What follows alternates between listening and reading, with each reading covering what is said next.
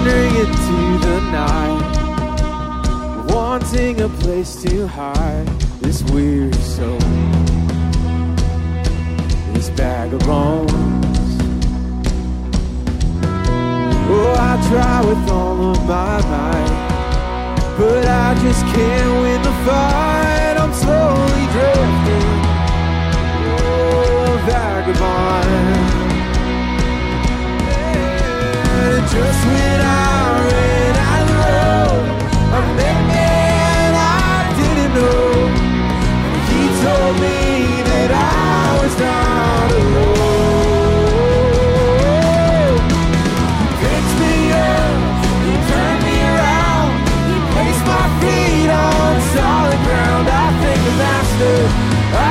Savior, because you healed my heart, you changed my name, forever free. I'm not the same. I thank the Master, I thank the Savior, I thank God. Hey.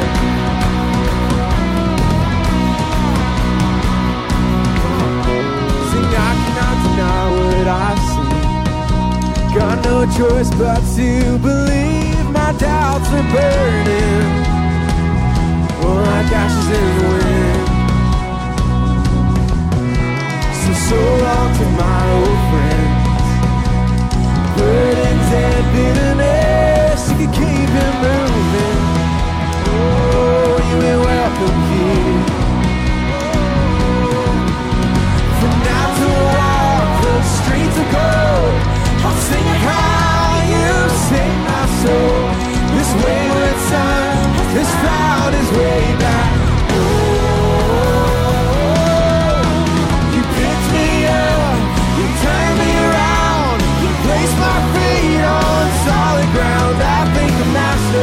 I thank the Savior, because you healed my heart, you changed my name, forever free. I'm not the same. I thank the Master, I thank the Savior, I thank God.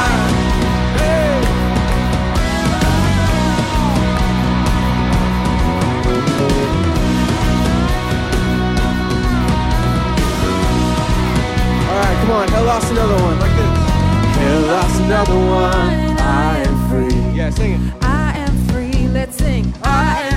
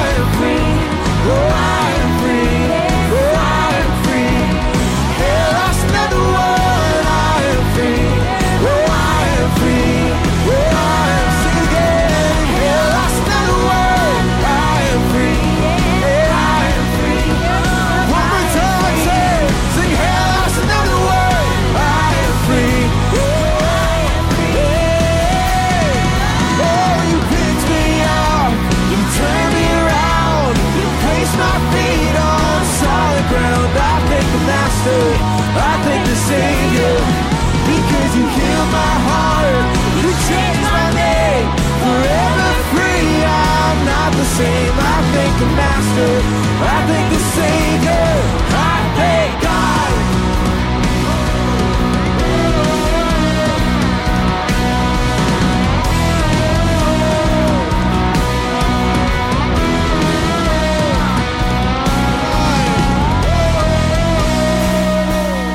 All right, put your hands together just like this. Yeah.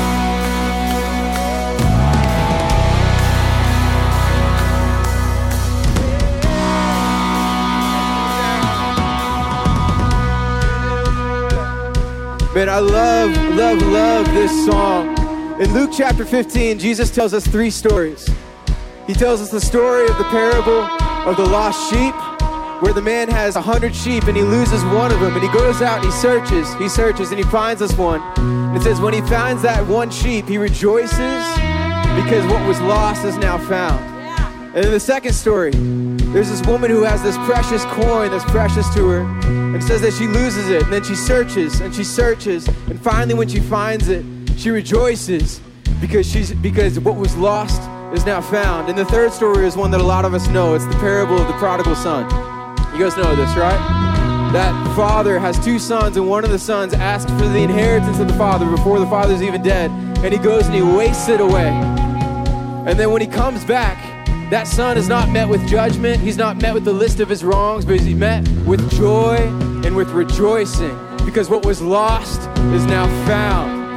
And it says in each one of those parables, it says that whenever one repentant sinner comes back to the Father, the angels in heaven rejoice. That is an awesome thing. And what I love about that last story is that that, that joyous celebration isn't just for the Father, but even the Son who returns, he gets to take part in that. And so what that tells me, church, is that for us as sinners who have come back to Jesus, we can have fun in church, right? We can have fun as we sing. We can have fun as we rejoice in the salvation that we have. We can remember the joy of our salvation. So clap your hands, all you people.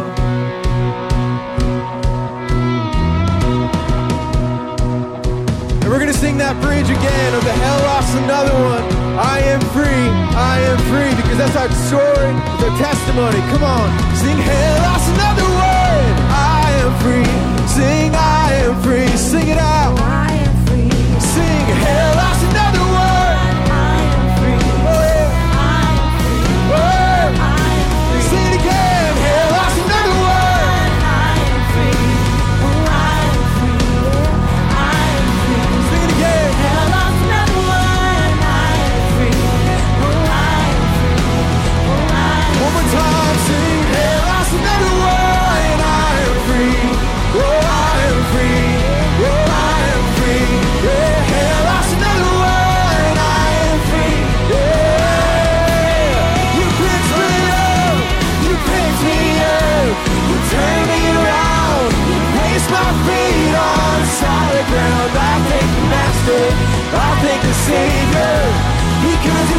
my heart. You changed my name. Forever free. I'm not the same. I thank the Master. I thank the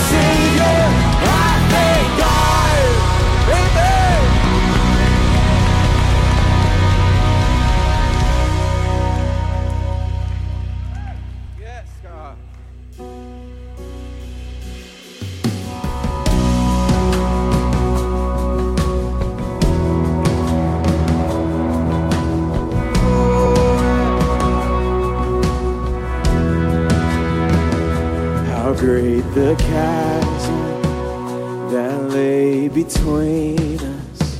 How high the mountain I could not climb. In desperation, I turned to heaven and spoke your name into the night. Come on, sing the gospel right here. Then through the darkness, your loving.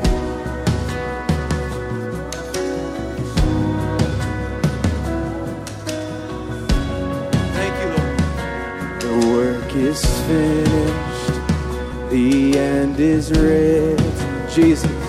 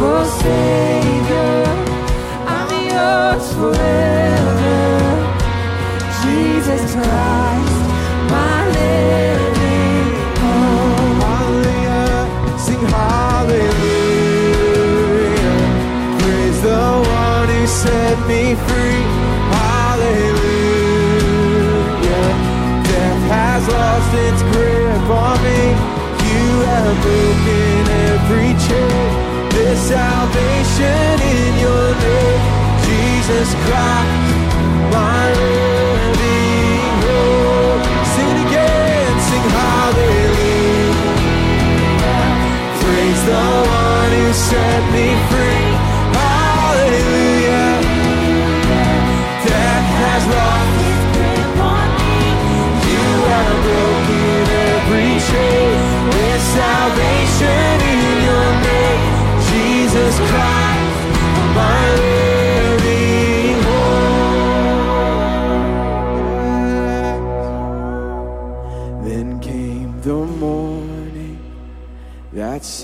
the promise. Your buried body began to breathe out of the silence, the roaring lion. Declare the grave has no claim on me.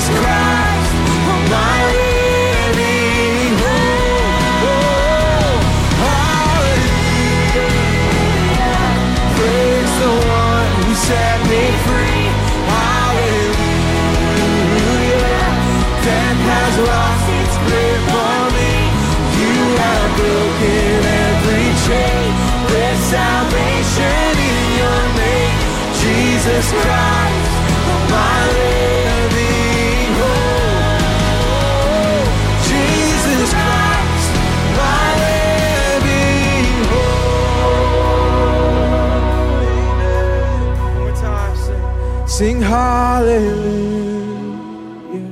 Praise the one who set me free. Hallelujah. You've broken every chain. There's salvation in your name, Jesus Christ, my living hope. Jesus Christ my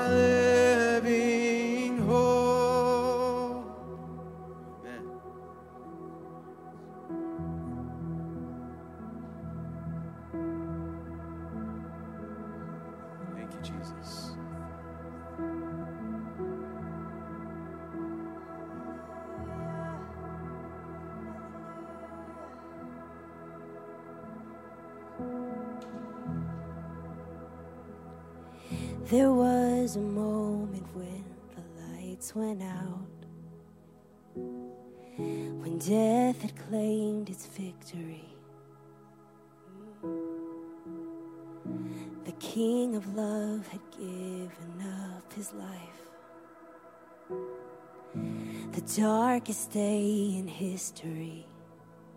Mm.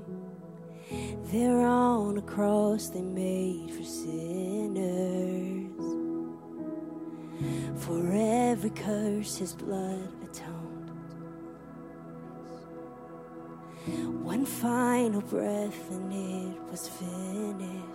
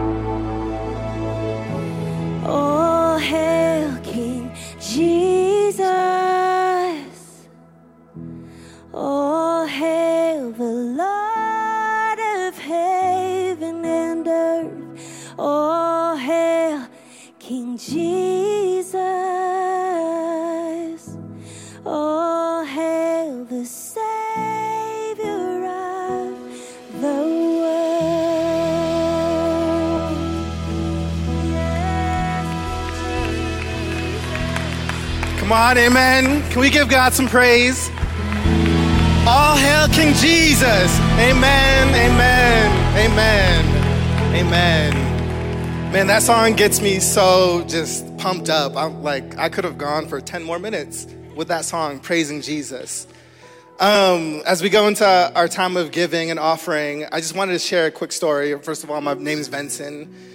A few weeks ago, a team from, and there'll be pictures here in a second, um, a team from Friday night went and to fam- Lighthouse Family Retreat. And uh, it's a retreat, family retreat for families who are, there, there we are, uh, families who have, uh, are dealing with childhood cancer. And it was my first time going there, and just from the second I stepped foot into the door, the stories of these children, what they're going through, what their parents have to go through. And if you've ever wondered what our giving goes towards or where it goes, it goes to, can you show the next picture? This is uh, Bellamy. She's, she's five years old, um, diagnosed. You can go through the next picture. Um, that's Bellamy and her mom. And the, the thing with Bellamy, it had been 270 days that she'd gone without being separated with her mom. So this retreat, it provided just three hours in the day eh, in the morning for Bellamy to go out and hang out with the different kids in the area and the different families while her mom got a chance to just speak to other adults and share what she's going through and get healing in some kind of way. And I just want to say, being there and watching the families, there's about 30 of us in total from New Life Friday night, um, and like 15 kids just hanging out with Bellamy, showing her love, and then the parents with the Linscombs, and they just, Bellamy's mom got to share just what she's going through. And I remember as they were leaving the retreat, just being how, thank, just sharing and how thankful they were for the time that they had at that retreat and how it fueled them to get to the next journey that they had to push through with Bellamy as she gets, goes through treatment. There's the next picture. Uh, yeah, there she is. And the next picture with the whole family. Um, Bellamy and her brothers. And her mom is just raising all four kids just herself. And we got to play a part and provide healing and provide rest and provide just the hope that only comes from Jesus. So I just want to say I'm so proud of New Life Friday night for what you give towards and the, the healing that it gives to so many families um, throughout our community and around the world. So thank you so much for that. Um, let's pray real quick. Dear Heavenly Father, thank you so much for just the example that you set, Lord, of what giving looks like and what sacrifice looks like. And Lord, thank you for the kindness of this community, Lord, that we get to be a part of, Lord God. And God, we pray for Bellamy and her family as they get on to the next uh, step of their journey as she just gets towards healing, Lord God, that you'd be with them, that you'd continue to comfort them, Lord, the, that the rest and peace that they experienced at the retreat, Lord, would just fuel them towards uh, their next journey, Lord. Uh, we pray this in Jesus' name. There are four ways to give. Join us as we continue to worship.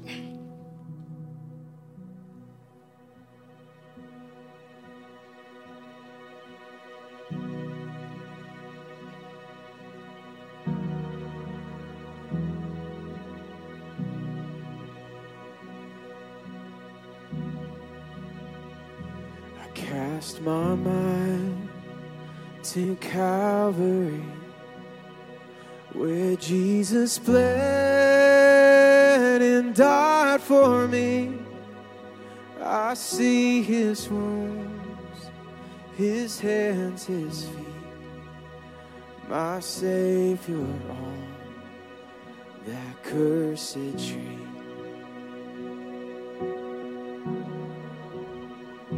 His body bound and drenched in tears, they laid him down in Joseph's tomb. The entrance sealed by heavy stone. Messiah still in all.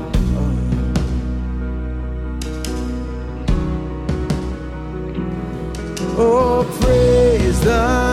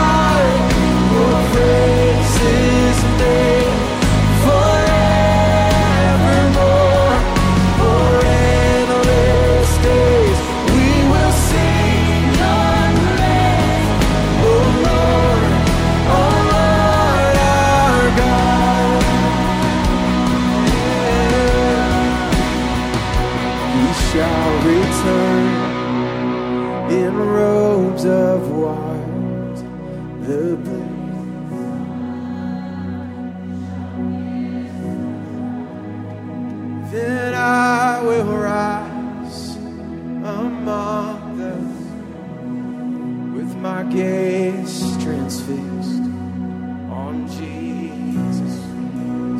Yes, church. So come on, open your mouth and praise Him and say, Oh, praise.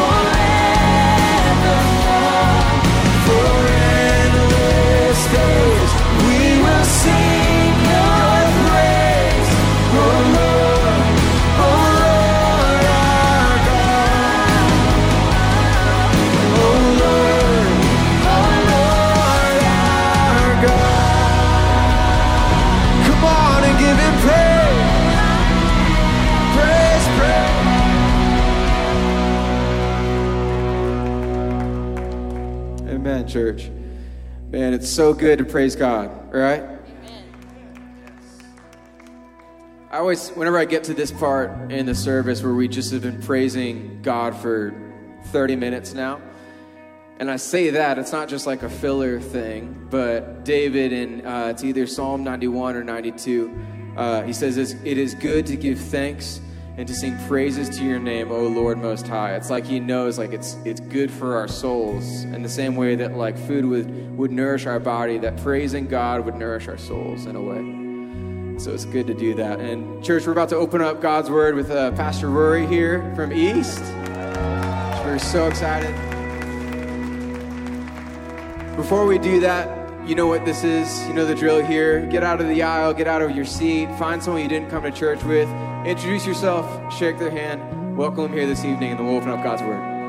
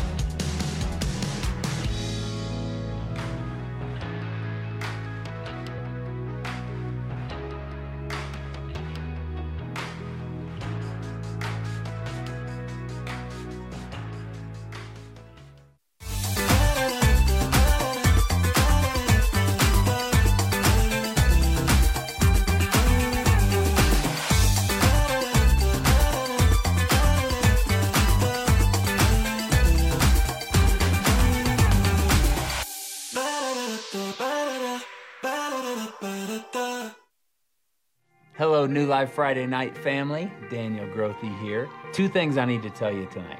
First, next Friday night, October 13th, we are going to have an incredible baptism service. If any of you have been around our baptism services, you'll know how excellent they are. The Spirit of the Lord is present. Everyone's cheering, people are crying, kids are clapping and dancing. It's a party. So please join us next Friday night. And if you are someone who wants to get baptized, the Lord's been leading you to enter the waters of baptism. Get signed up online. Give us a shout, shoot me an email, whatever you need to do. Get signed up and let's let's celebrate you in the waters of baptism next Friday. That's the first thing.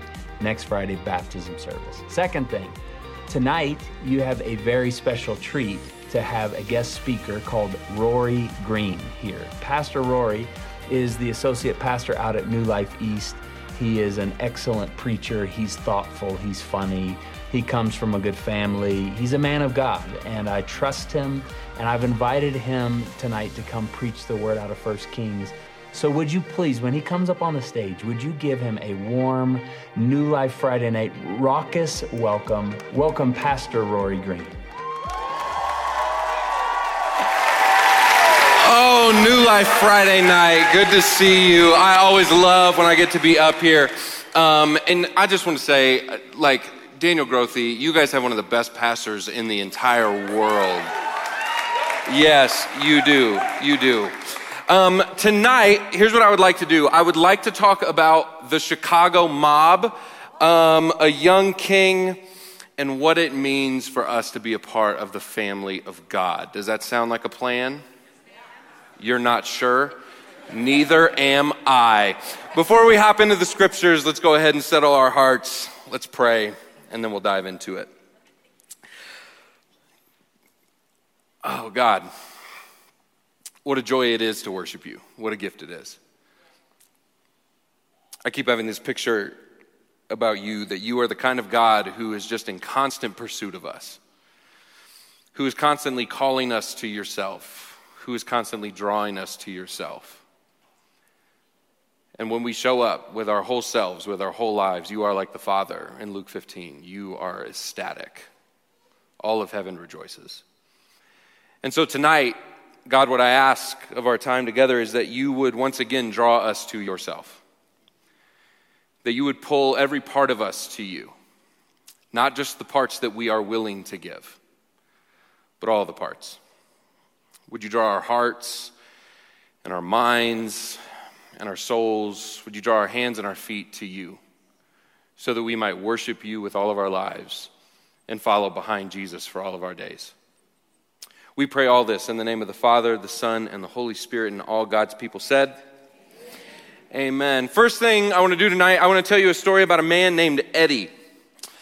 Uh, not Eddie Hoagland, who is the executive pastor of worship here. I don't have a story to tell you about Eddie. This Eddie, this Eddie was a humble businessman who lived in St. Louis, Missouri in the 19, late 1920s, early 1930s. Eddie, he got married when he was 19. He lived with his wife and, ki- and kids above his father in law's grocery store in St. Louis. Humble beginnings. But, but Eddie, Eddie wasn't satisfied with his humble beginnings. Eddie was a grinder. So Eddie, he worked hard, he, he hustled, he spent nights going to law classes. He eventually passed the bar exam in the state of Missouri. He became a lawyer. At one point, he inherited an entire dog racetrack operation that he was running. He began to become a wealthy, well off young man. This, this operation ended up stretching all the way from Missouri, St. Louis, all the way up to the southern part of Chicago. And one day, as Eddie is working, a man strolls on in to his office. He immediately recognizes who this man is. He's heard stories about this man. This man, though, was not like a hero. He wasn't someone to be admired. He was actually someone who had brought all sorts of atrocities into the city of Chicago, be it prostitution, running alcohol, racketeering, robbery, and even murder. It was a man by the name of Al Capone. Strolls on into Eddie's shop. And would you believe it? Eddie and Al hit it off.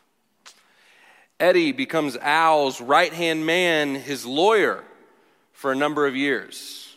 Eddie was so good at practicing law, he was so savvy, he kept Al Capone himself out of jail for quite a long time, protected him, shielded him.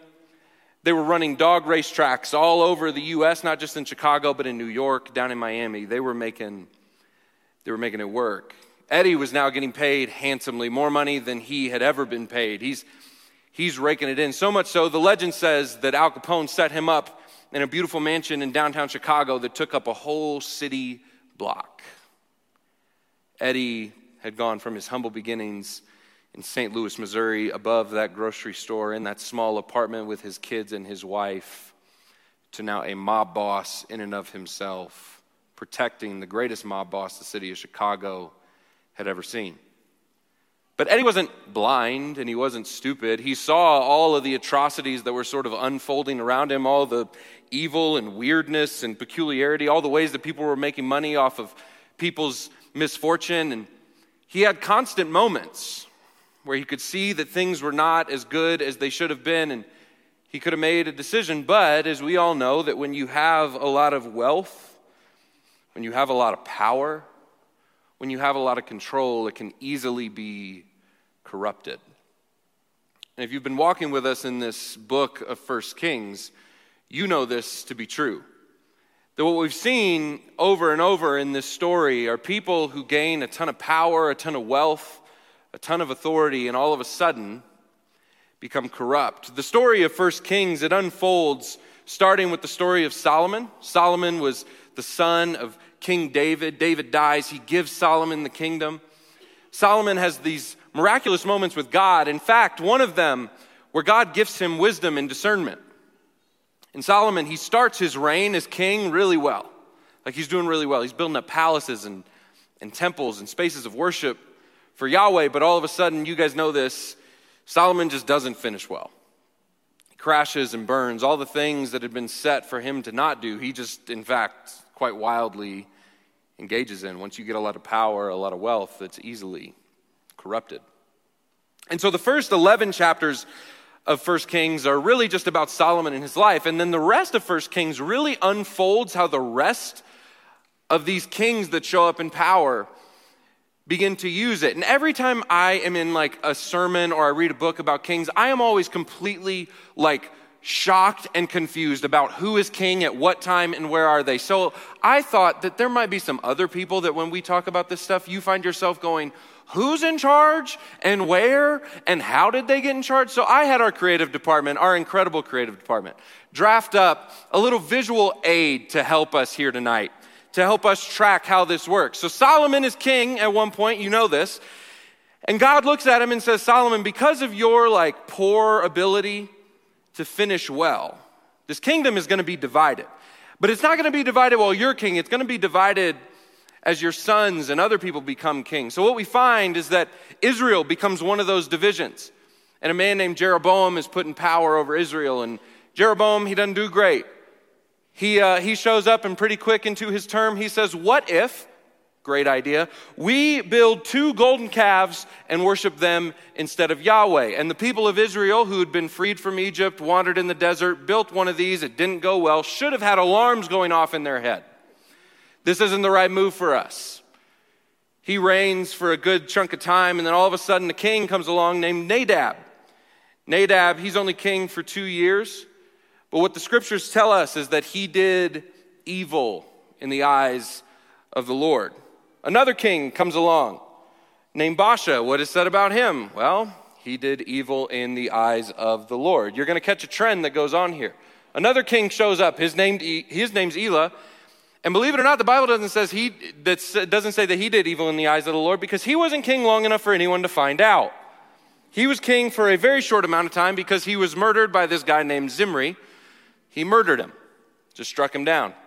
And Zimri did evil in the eyes of the Lord, but Zimri was like, he had lost his mind so much so that he finds himself one night in the palace.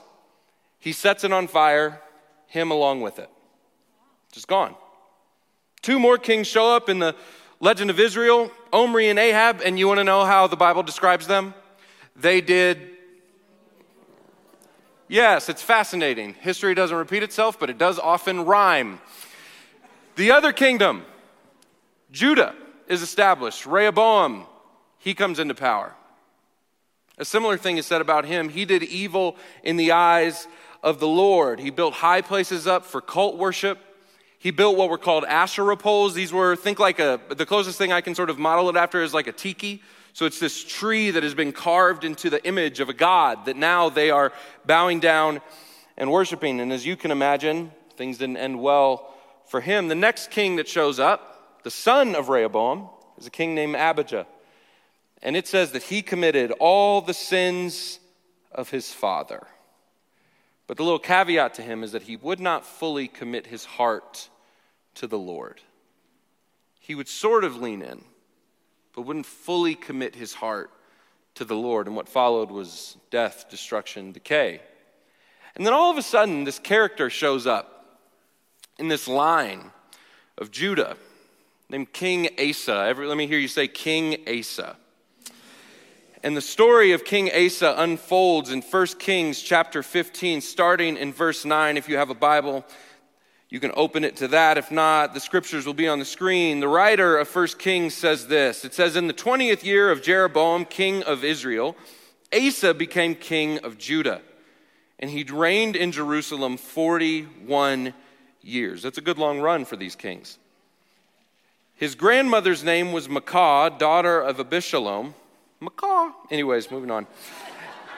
Sorry, I've been doing that all week and was like, I've got to sound like a bird when I get on stage. Macaw. Okay. Asa did what was right in the eyes of the Lord, as his father David had done. He expelled the male shrine prostitutes from the land, got rid of all the idols his ancestors had made. He even deposed his grandmother Maacah from her position as queen mother because she had made a repulsive image for the worship of Asherah. Asa cut it down and burned it in the Kidron Valley. Although he did not remove the high places, Asa's heart was fully committed to the Lord all his life. He brought into the temple, read, read in there, he brought back into the temple of the Lord the silver and gold and the articles that he and his father had dedicated, brothers and sisters, this is the word of the Lord, and all God's people said. A question should sort of pop into our mind as we read this account of King Asa. We've got these separate kingdoms that were once one, but every king is completely crashing and burning. And we knew that this would happen because God told Solomon, listen, man, if, if, if you can't get this right, generations following you are going to have a really hard time. And yet we stumble upon this character named Asa who is somehow put it back together. We see a kid, a young king, who has been put in power and leadership and authority and has looked around the world that he finds himself in and says, This is not okay. Asa is different. And Asa does something different. What I want to propose to you tonight is that what Asa does that is so significant is that he has the courage to put a stop to the trail of generational brokenness in his family. Because remember, in Judah, these are all sons and fathers. He has the courage to put a stop to the trail of generational brokenness. Listen, it doesn't take long to read the Bible to recognize that the Bible has this idea flowing through it that what happens in one generation that is broken and not good can tend to repeat itself from generation to generation. It just keeps showing up. Your family can keep producing brokenness. So here's one of the things I want to propose to you tonight. It's this if we want to stop the trail of generational brokenness in our lives, we must dismantle the dysfunction of our past a nice little light-hearted sermon for you this evening. We must dismantle the dysfunction of our past. Now, what do I mean by that? You think about the life of Asa. He shows up as king, and the writer of, uh, uh, First Kings lets us know that he steps in and he immediately kicks out the male prostitutes. So these are men who have been brought into like idolatrous worship and they are offering their whole bodies, but not in a way that we would encourage anyone to offer their whole bodies. They've offered their whole bodies in this perverse, dysfunctional way, a way that God had not intended for it to happen. And Asa just kicks them out of the place. It also says that what Asa does is he steps in and he literally cuts down, destroys all of the idols that have been built up there by his ancestors. He kicks Grandma Macaw out of her power. She had somehow found a way to be named Queen Mother. It was hard enough for God to give his people a king. He wasn't exactly like, well, I guess you want a king, we should give you a queen and a court jester, and you can have a bunch of knights too running around. He doesn't really do that. So, this is a made up position of power she has asserted herself into. And what does Asa do? He shows up, and the, the language is violent. He kicks them out, he cuts them down, he burns the idols. Can I tell you what is so challenging about what Asa does? He's not just stepping into a religious and political space and going, hey, some stuff's been wrong here, we need to fix it. He starts dismantling all of the things that had been built by his family. Can you imagine how hard that must be? Some of you have boxes of junk from your relatives that you've been holding on to for years. And you won't laugh because you're like, it's not junk, but we all know. you know how hard it is to get rid of things that were once held by a loved one. Imagine what Asa is doing. Like, imagine the height, the weight of it. He is tearing down things that have been established by his dad. He's tearing down things that have been established by his mother, his grandmother aunts, uncles. He is defiantly looking at his family of origin and saying, What you guys have done up to now is not holy, it's not okay, it's not lined with goodness. It's broken, it's dysfunctional, it's evil. Some of you in this room actually know what it's like to have those conversations. To look at your parents, your grandparents, aunts, uncles, people that you once held very dearly and have said, hey, we've got to put up a boundary here. We can't talk anymore. This has to end. Now, the truth about family is that your family gives you some of the greatest gifts in the world, don't, don't they? They pass on blessings to you. Families have the incredible capacity to pass on blessings. Some of you in this room, some of you, you have stepped into profound wealth because you had relatives who figured out how to steward their resources well. And now you and your family, you're taken care of. You're working hard, you're doing things for yourself, but man, you have, wealth has been handed down generationally.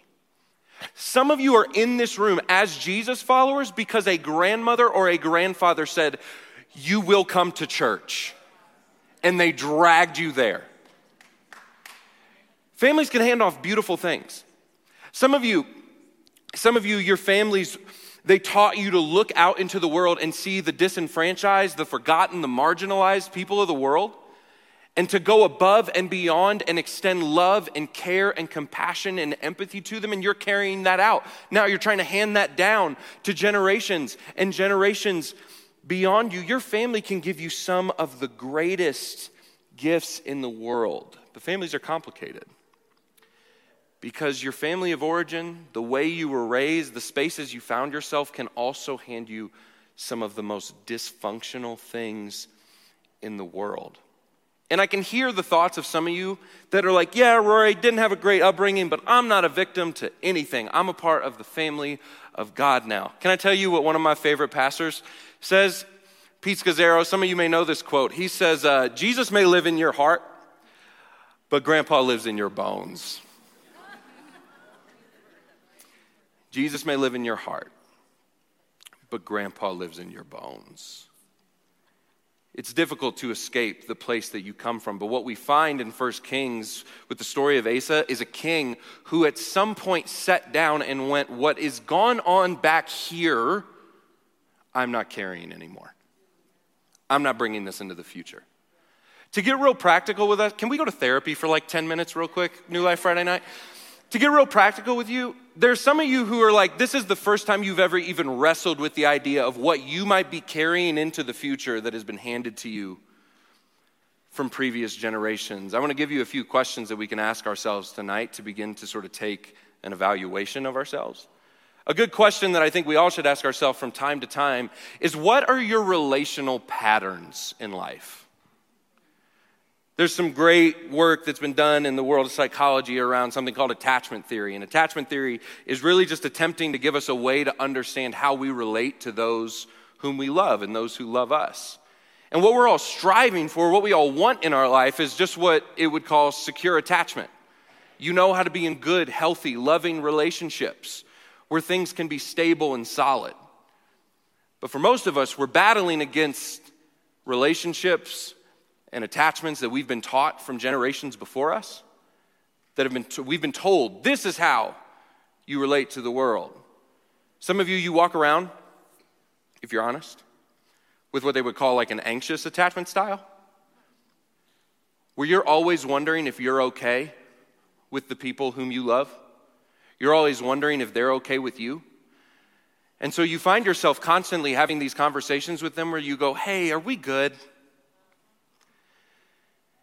And it can be read as just genuine sort of concern, but deep down, you know what's happening for you is that you're wondering if those people whom you love still love you at all. For others, it goes beyond that. What you walk around and carry is what they would call like an avoidant attachment style. So you find yourself, anytime someone expresses love or intimacy or care to you, you give them a real nice stiff arm and say, hey, we can have this relationship if you just stay eight feet away from me. When people try to express love, you, you distance yourself from them. For others of you, it's not avoidance, it's not anxiety. You would have what's called like a scattered attachment style, which I'm gonna just let you know that the rest of us are as confused by you as you are you find yourself not being sure how to relate to people, so you're just sort of moving throughout life. You're just, has half the time you're talking with everyone because you love them, and then the other half you're like hiding in your room because you don't think anyone wants anything to do with you at all. What are your relational patterns? Because the, the reality is, you probably didn't learn those on your own. You learn them from your family of origin, your parents, the culture that you find yourself growing up in. You know why this is a really important question? Because if not dealt with, if not recognized, you know who begins to experience this attachment style from you? God. If, if you find it really hard to know who, what kind of footing you're on in a relationship, I wonder what your life with God is like. Always clouded with shame, some guilt. You messed up 10 years ago, you haven't forgotten it because you think God hasn't forgotten it. You hear that God loves you and wants to be close and near to you, and all you can do is just put a stiff arm up? or God is spending half his time being like, I would love to be with you, but where are you at right now? It begins to not affect just our relationships here, it begins to affect our relationship with the Father of the world who has created us and built us. Another great question for us to ponder tonight. You ready for this one? What behaviors have you accepted as holy that are just in fact sinful? You have looked at them and said, you know what, this is just what people do. This is just what people do. But it's in fact sinful. It's those behaviors that you grew up going, well, that's just mom being mom. That's just grandpa being grandpa. And now all of a sudden, people around you are going, well, that's just you being you. What are the behaviors that you have accepted as holy in your life, but are in fact quite sinful? The ones I see the most often are people who would say things like, Well, doesn't everybody just medicate their pain with alcohol? Doesn't everybody? I mean, everybody, everybody watches pornography from time to time. Everyone deals with their anger by getting physically violent. It's just what we do.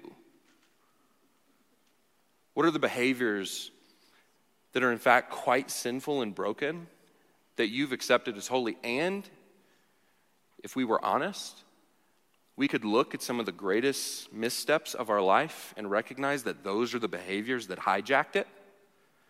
Those are the behaviors that seeped in. We normalized them, and all of a sudden, people around us were like, hey, we don't want to We can't be around this anymore. Another question, the last question that I think is worth pondering. What are the narrative scripts that you have embraced? Now, that might be a term that you haven't heard before. A narrative script is, is a story. What's the story that you heard growing up about yourself? What's the story that you've heard over the last 20 years that you have just accepted as true? What are the stories that you have heard that you have just simply accepted as true? It's the messages that you've received, and you have now allowed them to inform how you behave, how you live, what you believe even about yourself.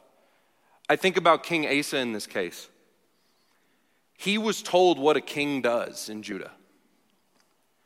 They say they worship Yahweh, but publicly, they build up the high places, they worship idols, they help Grandma Macaw get, do whatever she's doing. He was given a script. And what does he do? He breaks it.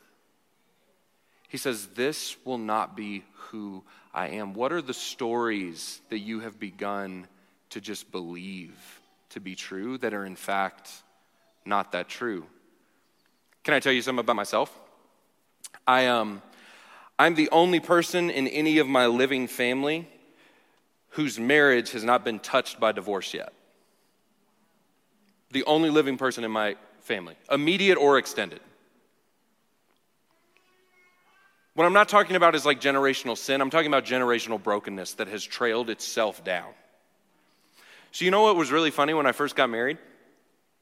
Um, I woke up the day after we got married, we, moved, we got back home, and I realized my wife was still there. Now, I don't know why this was like a shock to me, but I was surprised. I was like, You're still here. And she was like, Where else would I be? And I was like, That's fair. you know what happened every time we got into a fight in our marriage? I assumed that divorce was coming. So, you know how I fought early on in our marriage? Viciously. I had bought into a script that what happens to people in my family when marriage doesn't look perfect is what? Divorce. Just happens. I was I was the worst husband for like the first 2 3 years of our marriage. Cuz I'm walking around going, well, it's inevitable. I'd get sick of me too at some point. I wonder how many of you are living with things like that. Stories that you were told growing up, stories that you've bought into in your family of origin, stories that you've just accepted that have been handed to you by culture. And for you, it's just inevitable. So, friends, let me ask you a question tonight. What are the things that need to be dismantled in your life? What are the scripts that you need to tear down? What are the sinful behaviors that you have been taught by family, it's just been normalized. And you need to repent of and let go of. What are the ways that you relate to people that, if you're just honest, are not healthy and, are, and might be the cause of all of the relational dysfunction that you have ever experienced? What are the places in your life that, much like Asa, you need to get violent with? You need to cut them down, you need to burn them off. What are those places?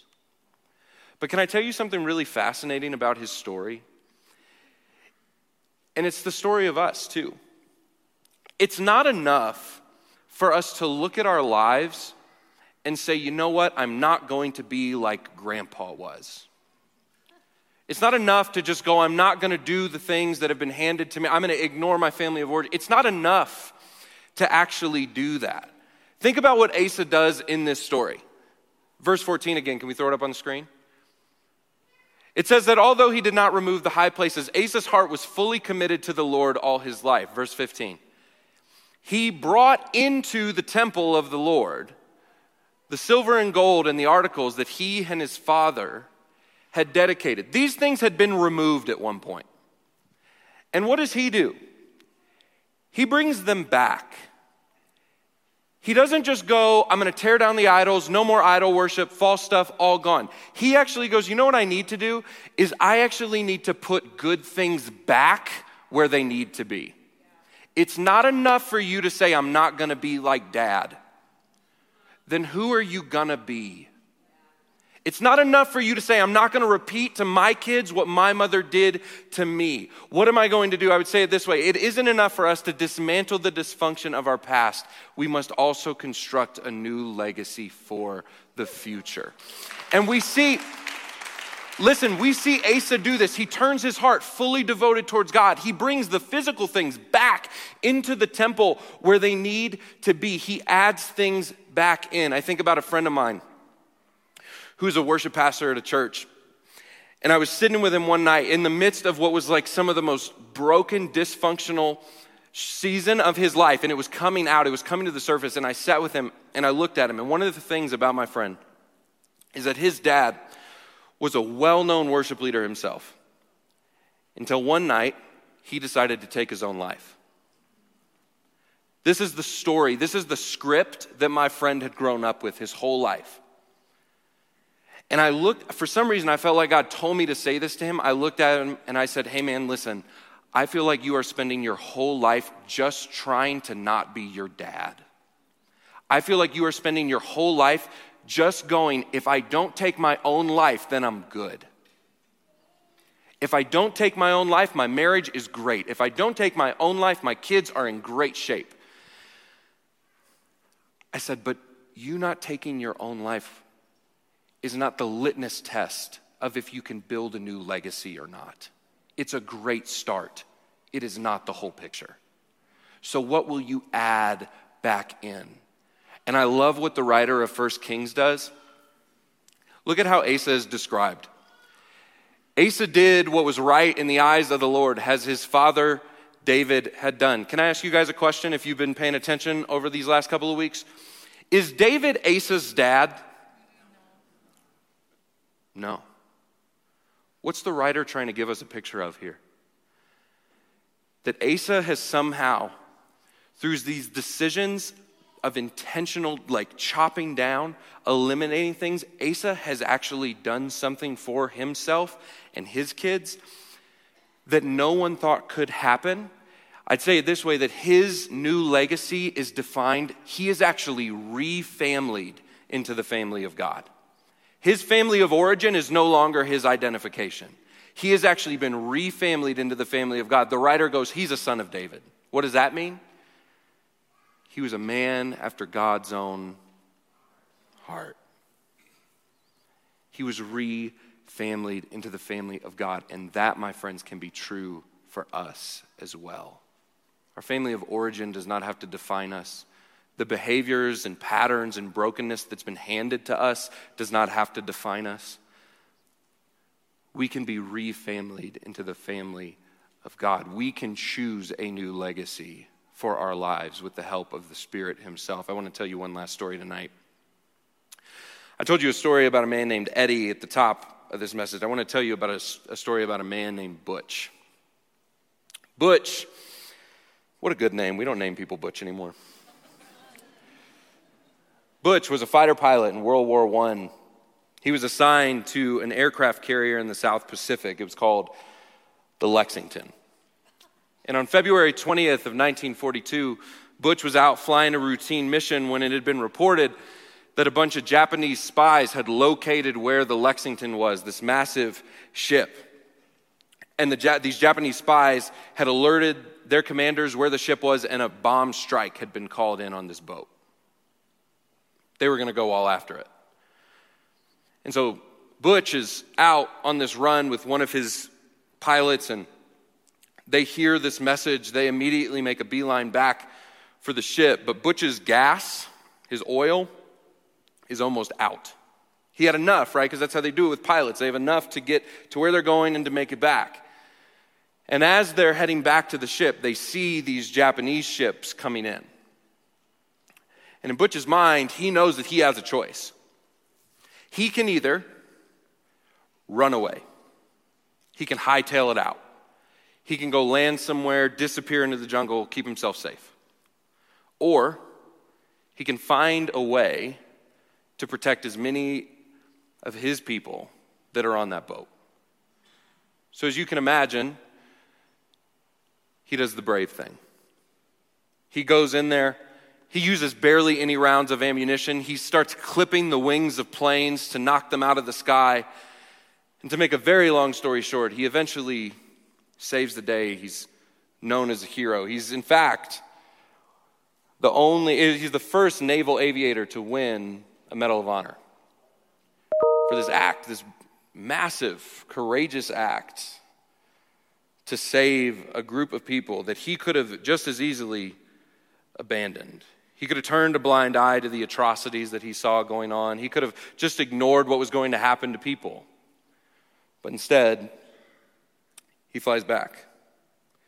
Can I tell you something fascinating about that story? Butch, his name's Butch O'Hare. He is the son of Eddie O'Hare, the story that I told you at the top. Butch, this courageous, recognized military hero, was the son of the lawyer of one of the greatest mob bosses in the history of Chicago. Butch, at some point in his life, made a decision that he would not carry on the dysfunction of generations before him. He would not carry on any desire to be the most wealthy person in the room. He wouldn't carry on the desire to have power. He wouldn't carry on the desire to be in control of whatever was going on. In fact, what he decides is that he is not going to ignore the atrocities, just turn a blind eye. He is going to be courageous and to be refamilied into a different kind of legacy. And what's beautiful, friends, is that you and I have the same choice in front of us. Will we carry on the dysfunction that's been handed to us, the dysfunction of our past? Or will we step into something new? Eddie was Al Capone's right hand man until one day he started attending Catholic Mass and started recognizing he couldn't, he couldn't block anymore what was going on around him. Eddie eventually calls an acquaintance of his with the FBI and is the primary reason that Al Capone served any sort of jail time. Eddie testified against him in court. Two days later, Eddie was found dead in his car, murdered. When the police got there to find his body, they found in his pocket a rosary and a crucifix. So while Butch, the son, makes the heroic change and says, You know what, I'm not going to be like my dad, I'm going to do something different. There was also something going on in Eddie's life where Eddie and some of his friends said this later on that the reason he made that choice to turn in Al Capone was because he realized how much it would ruin his son if he ever got in trouble. So, friends, it's not just for some of us tonight to say, you know what, we are not going to carry on the generational brokenness of our parents and grandparents in the past before us. There's also a choice that lies ahead for some of us that says, you know what, if I'm honest, I don't want to be the dysfunctional, broken generation of the past for my kids, for the generations that come after me. And so you too have a choice to cut the road of generational brokenness and sin and fallout right here tonight. New Life Friday night, would you stand to your feet? If you're a communion server, I want to invite you to come up front. There's no clearer picture of what it means to be a part of the family of God than to come to the table of the Lord. Because what we find when we approach the table is a father who is handing us nothing but blessings if we will just take them. We find a father who is handing us nothing but the gift of freedom and new life if we will just take it. So, friends, we remember that on the night that he was betrayed, he took bread and he broke it. And When you come forward, you're going to receive your communion container that'll have a piece of that bread in it. We also remember that same night he took the cup and said, This cup is the new covenant in my blood. Every time you drink it, would you do it in remembrance of me? So I want to invite you, row by row, to come forward, receive communion. We're going to worship and then I'll come back up and we'll take it together.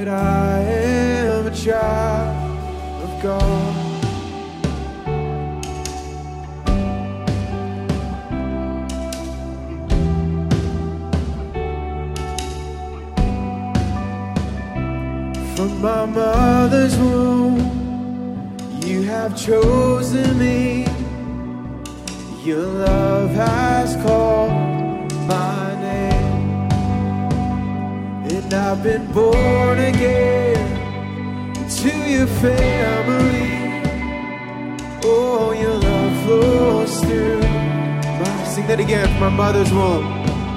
And from my mother's womb. God, you've chosen me. Your love has called my name. Oh, I've been born again into your family.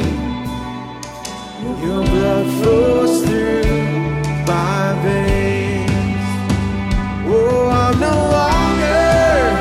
Slave to fear. Oh, I am a child of God.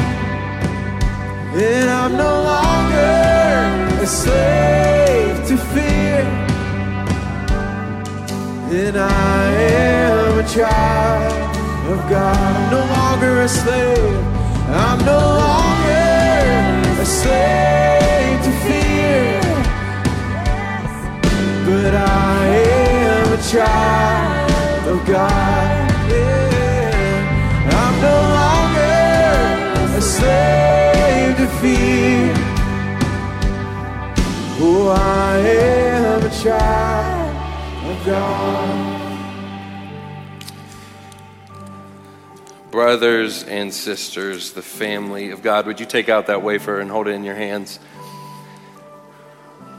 I'm reminded of the reality that what happens to Jesus is his body is broken for us, so that our brokenness no longer defines us. It is no longer the thing we carry into the future. It is no longer the legacy that we have to leave behind. It is his brokenness that makes us heal. Would you take that wafer? Would you break it in your hands? And would you take and would you eat?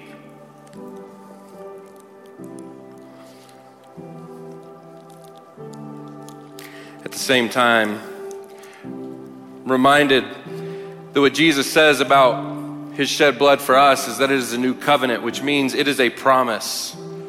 It is a promise that he will never leave you nor forsake you. It is a promise that there is no brokenness that is too big for Jesus to overcome. Friends, would you hear that? There is nothing that is too big for Jesus to overcome. This is a gift from God for us tonight. Would you take and would you drink? Let's continue to worship. You split the city so I could walk right through it. My fears drown in perfect love. You rescued me so I could stand and say that I am a child of God. Sing it again, you split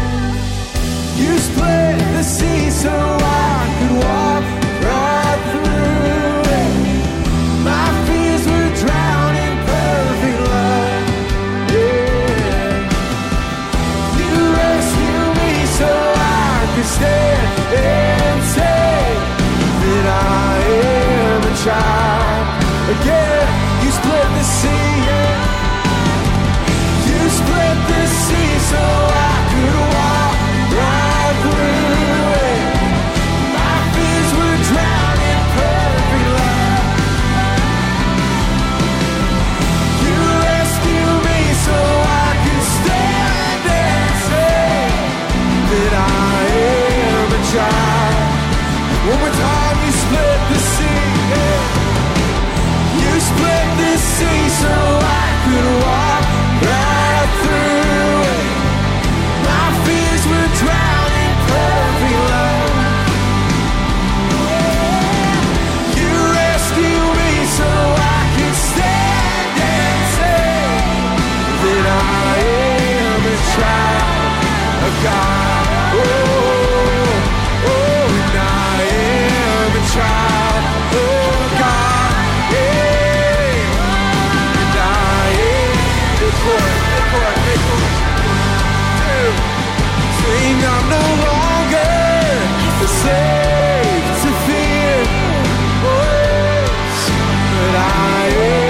child of God. I'm no longer a slave to fear. And I am a child of God. One more time we say, I'm no longer a slave, to fear. but I am.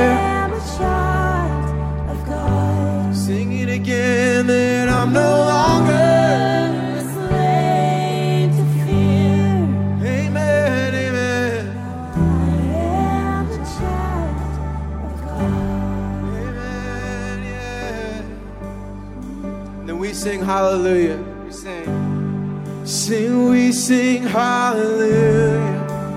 We sing hallelujah. We sing hallelujah.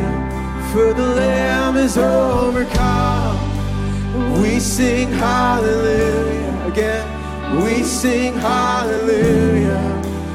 We sing for the Lamb, for the Lamb is overcome. We sing hallelujah. We sing hallelujah. Oh, we sing hallelujah. For the Lamb is overcome. We sing hallelujah. We sing hallelujah. We sing, sing it again.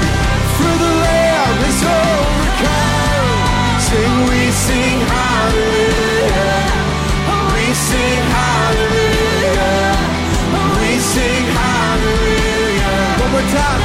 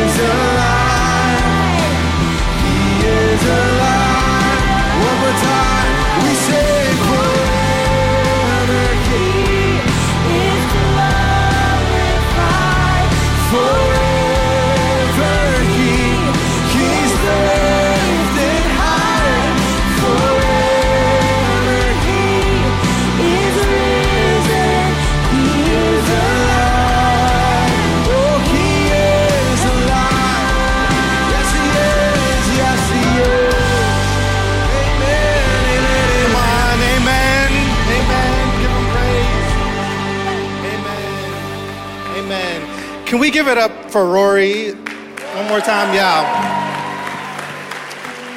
Man, um, as someone who comes from a dysfunctional family, it is. I've shared my story here a few times, but that is a word exactly for me and just the life and the future that I want to create for myself. Romans 15, uh, Romans 8, 15 says, The spirit you receive does not make you slaves so that you live in fear again. Rather, the spirit you received brought about your adoption to sonship. And by him we cry, Abba, Father. So just thank you for reminding us what adoption looks like in the kingdom of, uh, of just, yeah, thank you so much. Can we give up one more time for Rory? Thank you, brother. Uh, it's so good to just worship with you guys week in and week out. It's my favorite night of the week. Um, thank you for being here. Um, and speaking of kingdom families, this is what the, the, the blessing, we say every week. Every week we're here, we say it, but this is what the Father is speaking over you, and we'll have it on the screens so that you can just let the words sink deep into your heart. But this is what God says to you when you come into the family. The Lord bless you and keep you. The Lord make his face shine on you and be gracious to you. The Lord turn his face towards you and give you peace. Amen. Amen. Receive that this week as you go into wherever you're going, that he's, he's, he's called you son, he's called you daughter. Amen. Amen. You can join us in the back if you're new. Uh, Military Connect is meeting. Thank you so much for worshiping with us.